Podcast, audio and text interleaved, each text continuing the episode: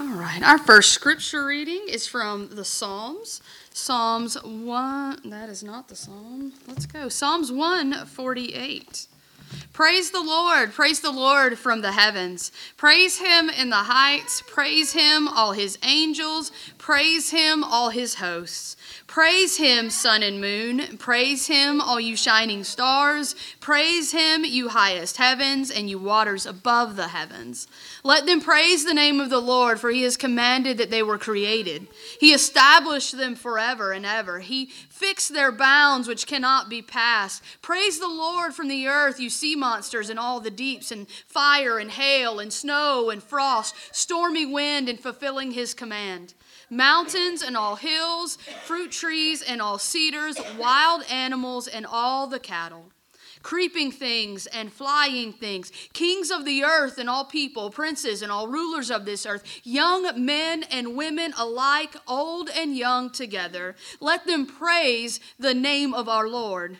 For his name alone is to be exalted. His glory is above every earth and heaven. He has raised up a horn for his people. Praise for all of his faithfulness. For the people of Israel who are close to him, we say, Praise ye the Lord. The word of God for the people of God.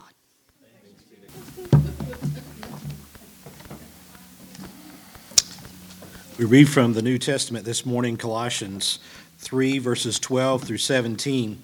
Therefore, as God's chosen people, holy and dearly loved, clothe yourselves with compassion, kindness, humility, gentleness, and patience. Bear with each other and forgive whatever grievances you may have against one another. Forgive as the Lord forgave you. And over all these virtues, put on love, which binds them all together in perfect unity. Let the peace of Christ rule in your hearts, since as members of one body you were called to peace, and be thankful. Let the word of Christ dwell in you richly, as you teach and admonish one another with all wisdom, and as you sing psalms, hymns, and spiritual songs with gratitude in your hearts to God. And whatever you do, whether in word or in deed, do it all in the name of the Lord Jesus giving thanks to God the Father through him. The word of God for the people of God. Our gospel text today is from the Gospel of Luke, chapter 2, verses 41 through 52. Now, every year his parents went to Jerusalem for the festival of the Passover. And when he was 12 years old, they went up as usual for the festival. When the festival was ended and they started to return, the boy Jesus stayed behind in Jerusalem, but his parents did not know it. Assuming he was in the group of travelers, they went a day's journey. Then they started to look for him among their relatives and friends. And when they did not find him, they returned to Jerusalem and to search for him. After three days, they found him in the temple, sitting among the teachers, listening to them and asking them questions. And all who heard were amazed at his understanding and his answers. When his parents saw him, they were astonished. And his mother said to him, Child, why have you treated us like this? Look, your father and I have been searching for you in great anxiety. He said to them, Why were you searching for me? Did you not know that I must be in my father's house? But they did not understand what, he, what he said to them. Then he went down with them and came to Nazareth and was obedient to them. His mother treasured all these things in her heart. And Jesus increased in wisdom and in, and in years, and in divine and human favor. The word of God for the people of God. So, Christmas carols are a joy, aren't they? I said this during our Christmas Eve service, but I'll say it again. Hearing a room full of folks singing carols adds 20 voices to the room easy, right? It doesn't matter uh, how many people are in the space, it just seems like everyone's singing louder and with more joy for Christmas carols. At least for the first and last verses of most Christmas carols. I noticed that during our Christmas Eve service, how we would sing Joy to the World, and then as soon as we get to the second or third voice, it was not as much joy to the world as much as it was, mm-hmm, you know, it's, uh, it's I know uh, my friends that were in choir in high school always said that if you didn't know the words, you just said watermelon over and over again because your mouth was moving enough to where everybody thought that Steve's nodding like this is a normal thing. Uh, so it's you know kind of one of those middle verse things because often those middle verses are the ones that we kind of skip over. That a lot of times when there's a recording of the song, you don't hear it as often. So these middle verses, uh, because they, are a little bit more hit and miss, right? They're, sometimes they don't really necessarily bring home the theme of the song as much as what the first and last verse does. Uh, one of the, the hymns that I noticed that in specifically was Away in a Manger. So during our Christmas Eve service, we sang Away in a Manger. And does anybody off the top of their head know the, the, the second verse to Away in a Manger? No, that's the last verse. See? Uh, that's, because that one's good, right? the poor baby wakes. Exactly. Okay, so it says, uh, you know, the cattle are lowing, the poor baby awakes, but little Lord Jesus, no crying he makes. You see, Eden knows it because she had to do the hand motions. Um, so a lot of these Christmas hymns we sing, you know, were written 150, 250 years ago. And uh, Away in a Manger is no different. Uh, the first time that we've seen these, this verse, uh, the first two verses, was in 1882 in a uh, magazine, basically, uh, that claimed that this was the lullaby that Martin Luther sang to his kids, which I doubt sincerely, I don't know if you'll notice, our offertory hymn today was a Martin Luther song. Doesn't sound anything like Away in a Manger, uh, both in quality of tune and also in what the words are trying to say. It was not very much, not very poetic. It's a lot more, we're going to say something. Uh, that's how he tended to write music. Uh, so I doubt sincerely that he actually did write this for his children. More likely than not, it was written by the guy who typed that into that magazine and then claimed that it was written by Martin Luther. Uh, but this verse, along with the first verse, were in there in 1882. And I don't know about y'all, but it sounds like something that was written in the mid 1800s because the, the, the concept of this baby awakening in the middle of the night and not making a noise is basically saying, hey, you know what's terrible? Crying children. You know what's great? Jesus. I bet Jesus didn't cry. There's no scriptural reference that says this. It is entirely kind of made up by this person that's basically imposing their own whacked out morality on this baby by basically saying that all crying babies are sinning. And since Jesus didn't sin, you know, ergo, no crying Jesus. So, but crying is a natural response of an infant. It is a way a baby lets their parent know that something's going on. So, if this baby's not actually crying, what is this baby doing? So, is Jesus being fully God, you know, awakening by the sound of this lowing cattle and saying, Mary, I believe I've soiled myself. I would like for you to take care of this. That adds to the added question of did Jesus soil himself? Because this guy that wrote this in 1882 probably would disagree because that makes him uncomfortable. But Jesus, even baby Jesus, fully God and fully human, went through everything that we went through. So, this understanding of the, the, the noise and the smell and the pain and the, the, the confusion that would have happened on the Christmas night with this baby being born is uncomfortable. We want the, the nativity scene to be a creche on a mantelpiece with no movement, no confusion, no pain, a still life in essence. But we know that's not what life is like. That's what was on my mind when I started reading the gospel text this week. Now, when Alicia and I first uh, saw in the lectionary that it was at the end of Luke 2, and uh, our natural connection with Luke 2 with the nativity story, Alicia said, okay, this must be the circumcision text, uh, which is the natural response, but that happened a couple of verses before this. Uh, suddenly, we hop from newborn Jesus to 12 year old Jesus we are surprised to see that this story, the story of being left in the temple, is even what we're reading the week after Christmas. There's still a tree up, and suddenly this newborn is a preteen, right? But that's what we have with the scripture text, and I think it has a lot to say to our understanding of Christmas, to the understanding of God coming to be with us today. In this story, we see a family who is so wrapped up in their religious life that they join a caravan yearly to go to church. This Passover festival in Jerusalem would be a long trek for folks in Nazareth. It's not Bethlehem, which is right down the road from Jerusalem. It is a long journey. And the fact that they're taking it with all of these people from their town show that Mary and Joseph care about Jesus' religious upbringing. This is a family who cares about the religious ritual in their life. They care about what this religious upbringing does for themselves and for their family. They look they are with a group of people who look after each other, who take this journey yearly as a group. Maybe Jesus was, uh, you know, riding alongside an, with an elder, right? Talking about all of the stuff that he's talking with folks in the temple. Maybe he's kicking a ball down the street with a bunch of kids his age. That's the reason that Mary and Joseph don't know where he is for a day. Can you imagine? Not knowing that your kid isn't with you, it's a very much it's a Kevin McAllister situation. But it's a Kevin McAllister situation because that's the kid from Home Alone. If anybody can't remember, Kevin McAllister is a kid from Home Alone. If I said Macaulay Culkin, that might have been easier. Um, uh, but they're going through this because there is so much joy and so much extended family with them.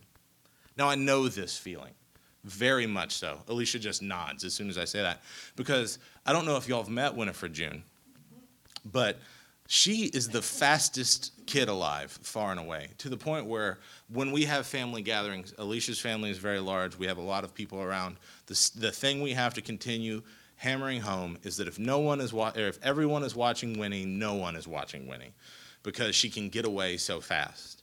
And we never has that been more the case than this Thanksgiving. So every Thanksgiving, we spend the majority of the day at Alicia's cousin Kalki's house.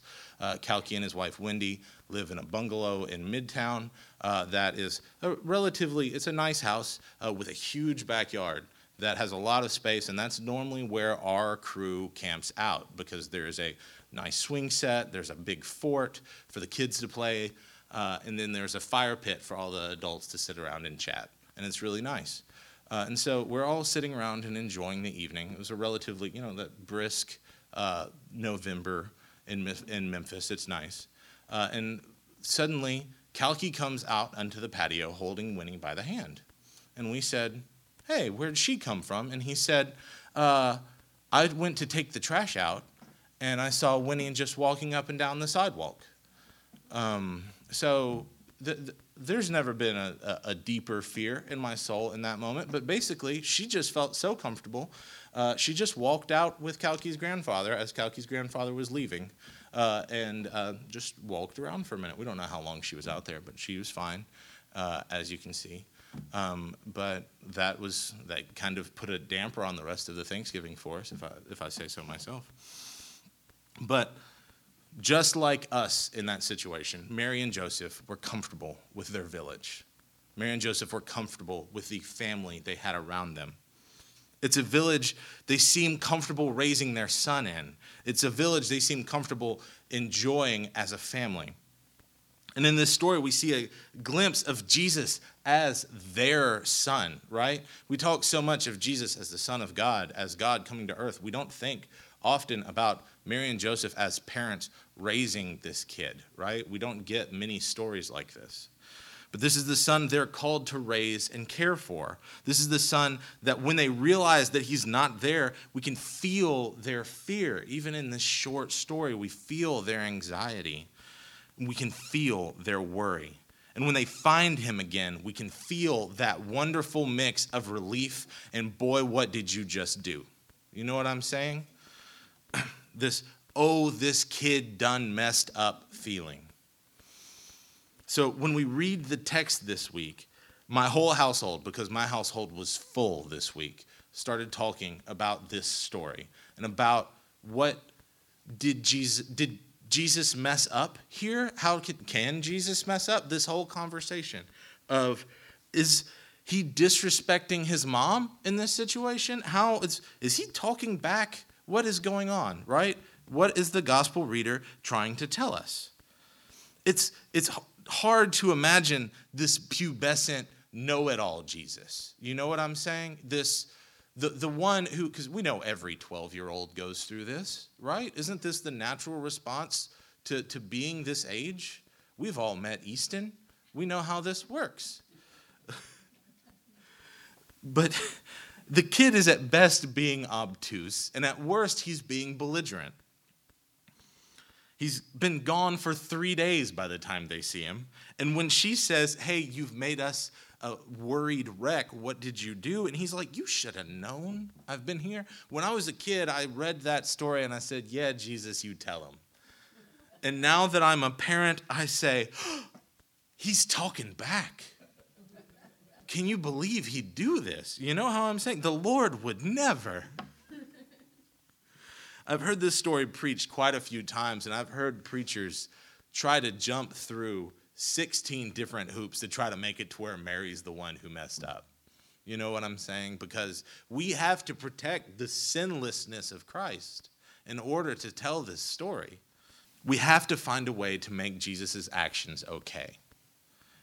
It's hard for us to ignore the humanity of Jesus in this story we finagle it, try to hide any of the, the rough edges behind props on stage.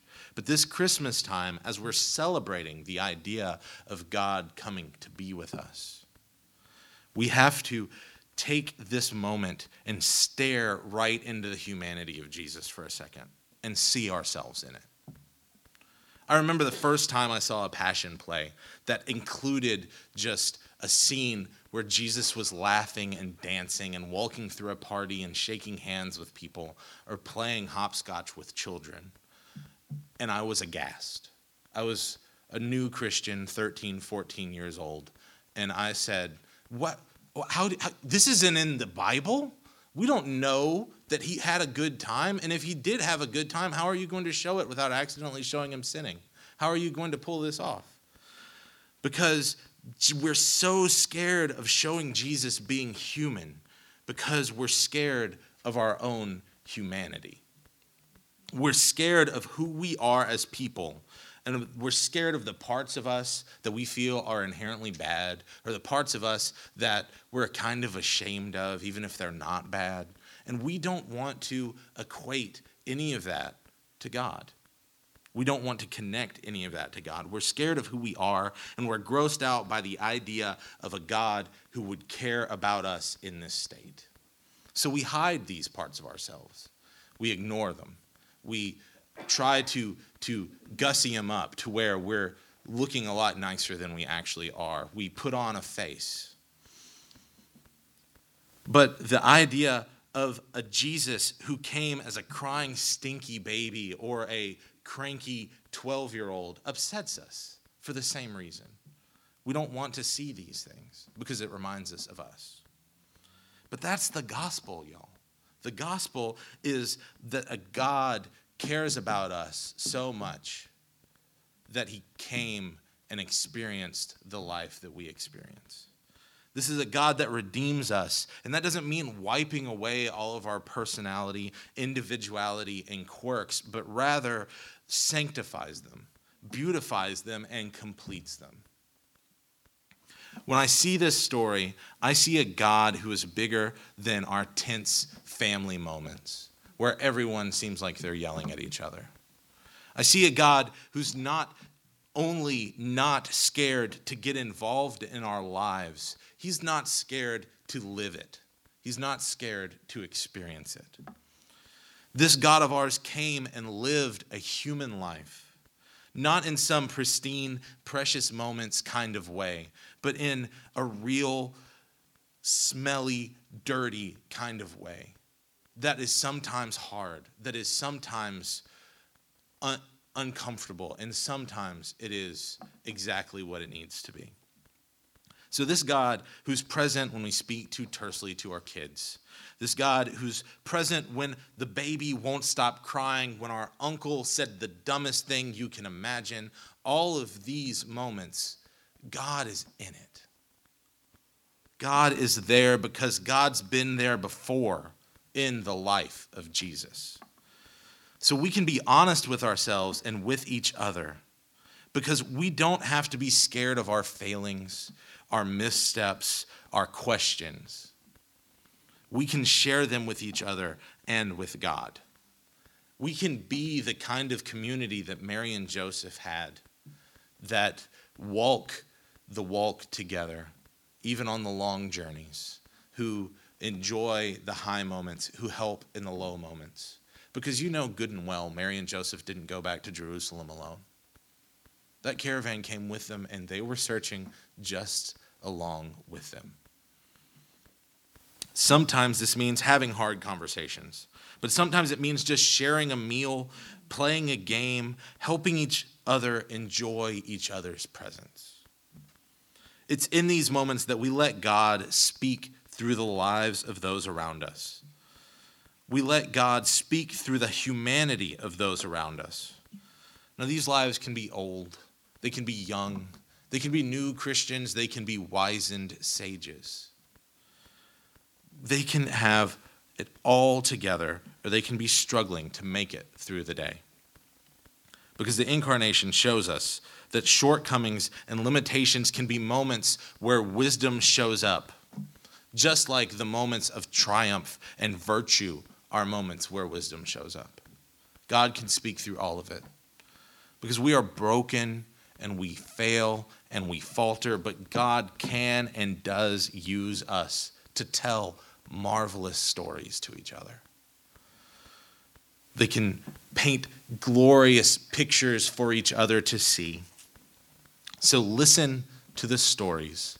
Look at the splendor in the lives of those around you. In doing this, we can honor the incarnate God, the God who comes and lives among us, the God who comes to our neighborhood, the God who cared for us enough to live a life like ours. And we can honor the humanity in our brothers and sisters by seeing Christ in them and also allow us to show the love of Christ to each other. Let us pray.